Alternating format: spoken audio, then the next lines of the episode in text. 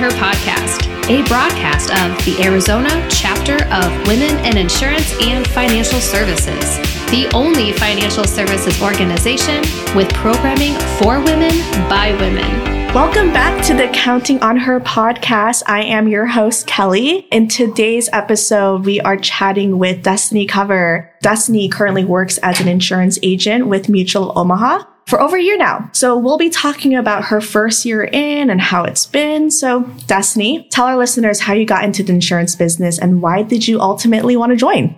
So I will say it's kind of a long story. I want to hear it. Yeah. I wasn't happy in my old job. The career I had, I wanted more flexibility, but I wanted set time frame, if that makes sense. Like I wanted to know, like, okay, I have Monday through Friday, but if something comes up during like the 9 to 5, I can leave and go be where I need to be. And that's something I couldn't do at my old job. And so I talked it over with my husband. We talked about it because I was just unhappy to the point, like, in the morning, I just didn't want to go. Like, I hated it. And one day he's like, why don't you quit? Why don't you do something different? And so I decided to take a career aptitude test. And one of the things was financial planner. And so from there, like, it sounded interesting to me, something that I wanted to do. So I decided to quit my job and I went back to school. Awesome. And so that's kind of how I got into the financial world. I did my degree in finance and everything like that. And then I knew I wanted to be something in financial, but there's so many routes you can go. There's so many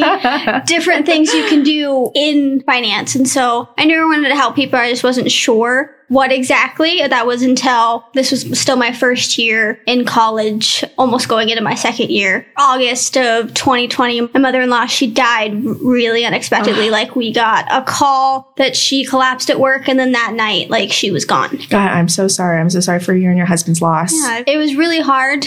It's something that we kind of had to, like, scramble with. We didn't know what she wanted. We didn't know really, like, anything about her financial situation. And it was just like a whirlwind of, like, a couple weeks. Like, we didn't actually feel everything settle down until we finally had, like, her celebration of life. And then we're like, oh, we can finally breathe. Yeah. And I don't want to say that we got lucky because, I mean, no one's ever lucky losing a loved one. But since she was, like, rather than being, like, my spouse or something like that, she was my husband's mom. So all the debt that she took wasn't ours to have, all that stuff. And we had to figure it out ourselves. We had to figure out, but she no longer had a house. Oh. She lived in an apartment at that point. Yeah. So we still had to figure all that stuff out. But it made me realize so many people don't have anything in place, didn't even have life insurance. And so spouses and children are forced to take care of that of a family member. And if my husband was still living with her and he was a young kid, like, he wouldn't know what to do. Nowhere to go. Yeah. Mm-hmm. And so I want to help make sure no one has to deal with that. Our situation was a little bit better from our perspective, even though we didn't have to scramble of, like, okay, how am I supposed to pay for this now that I lost my partner, my other earner? Thank you for sharing your story. I know that must have been really, really hard, but especially being in the insurance business, I think when you meet with clients and they see that passion you have that story to tell, they're not going to think that you're just trying to sell them the next product. They see the importance of the products and services because you wish you had done that. Yeah. I mean, no one expects to not wake up tomorrow or collapse or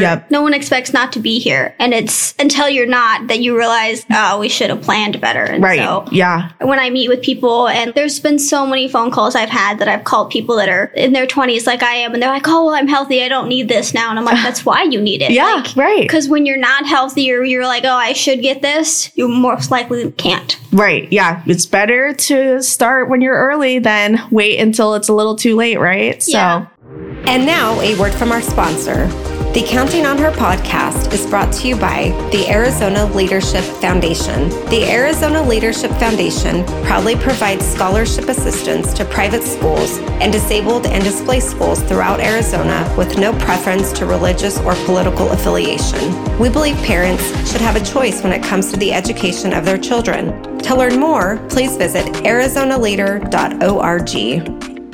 You're with Mutual Omaha. How has the onboarding experience been? The onboarding experience is good. When I first graduated, when I was towards my last class, I started looking into applying at jobs. I went on LinkedIn and applied for a bunch of different jobs, and I had a bunch of different interviews. Weirdly enough, it seemed to all come back to this one employer. They were the first person I interviewed with. It was like Transamerica. Oh. And then they were talking about how, oh, you do this, you're kind of on your own. It's all work from home. And it seemed like, okay, I don't know how to do this, and no one's really telling me how to do this. Right. And so I had other interviews, but every time I talked to someone, they're like, oh yeah, we're affiliated with Transamerica. It was like something financial. And they're like, oh yeah, with Transamerica. And this happened for like 6 different interviews. Wow. And I'm like, oh my goodness. So they just must have different DBAs around the valley. Yeah. So I was like, geez, okay. And then finally, I remember applying like Mutual Omaha. I don't remember if it was LinkedIn or ZipRecruiter or something. And then I get a call and I go through this Zoom meeting, and the person I talked to, Louis, he's now our only sales director in our Southwest Division office. And I remember he was passionate and people were coming in and asking questions, but I know he seemed like he knew what he was talking about. He talked about how they were a family and people walked by and they waved, and it was actual office. It felt like it was, you know, an actual culture. Yeah. There was culture in the office. Yeah. And the way he talked about how like, oh, you know, this is a team here. We help everyone out. It sounded good. Like I knew that I wasn't going to be doing it alone. And then once I actually went through onboarding and I launched, there was so many people there that wanted you to succeed, and you felt that. Whether you were struggling or not, they would help you. I remember when I first started, like I had a weekly meeting with a female higher up at Mutual Omaha. Sure. Her and I would just meet weekly and go over what I was doing. She would give me like words of encouragement, and she's like, oh, you can do this and stuff like that, kind of like a mentor. And it was just... That's amazing. Yeah, it was really awesome because you felt like, okay, it's not just me. I have all these people and they want me to succeed too. Yep. Even now, like they really want you to succeed, and they have new programs coming in to help new advisors succeed. So yeah. It's really awesome to see. That's really, really awesome, because I know onboarding and culture is very, very important, not only in the finance industry, but just any industry out there. So it's really nice to feel like you're part of something rather than just being another number out there. Yeah.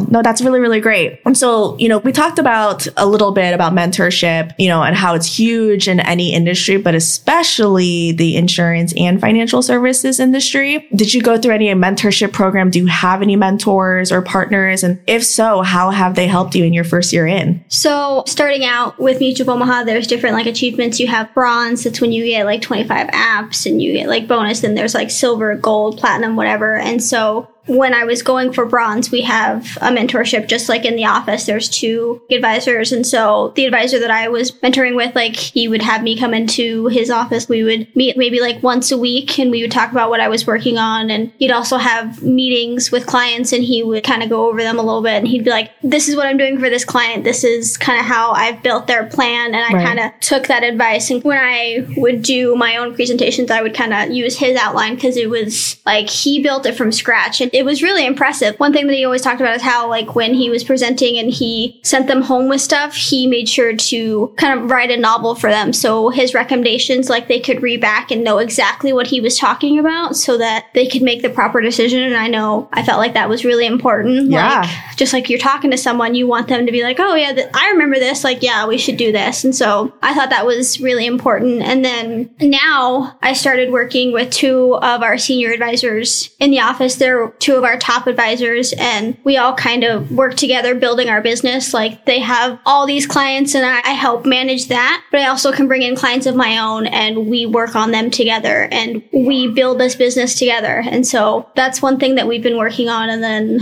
the next step that we're doing is P&C, because we kind of want to be a one-stop shop. Yeah, we want to be able to help our clients like in more than just one way. We don't want them to have to call 30 different people when they have to deal with something. And so it's kind of nice to have just one person to call, and that's what we want to be for them. Yeah. And so that's kind of the next step that we're going with. No, that's amazing. And, you know, I think especially in this space, teaming is so important and has helped a lot of younger advisors. And being the one-stop shop, that's amazing, because I know some people have, you know, a financial financial advisor, a life insurance agent, a P&C agent.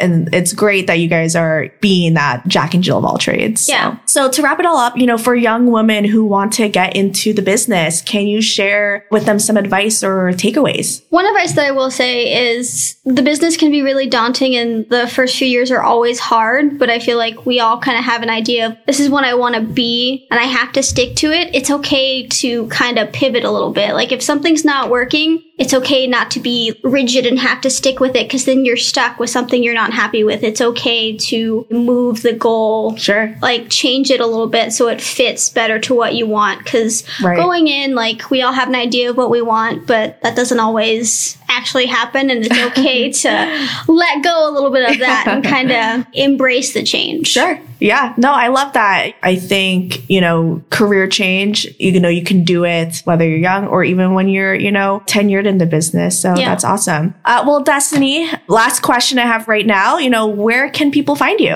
Well, I'm on LinkedIn. Just my name, Destiny Cover. And then I'm on Instagram, which is Destiny_Shea, like the street SHEA4. So you can find me on Instagram. I'm on Facebook, same name. I mainly post on Instagram now. I feel like being in my, well, not earliest anymore, my late 20s now. That's mainly what I post on. So yeah, no, thank you. Thank you so much, Destiny, for being here and sharing your journey with us. And thank you to our listeners. Yeah, thanks for having me.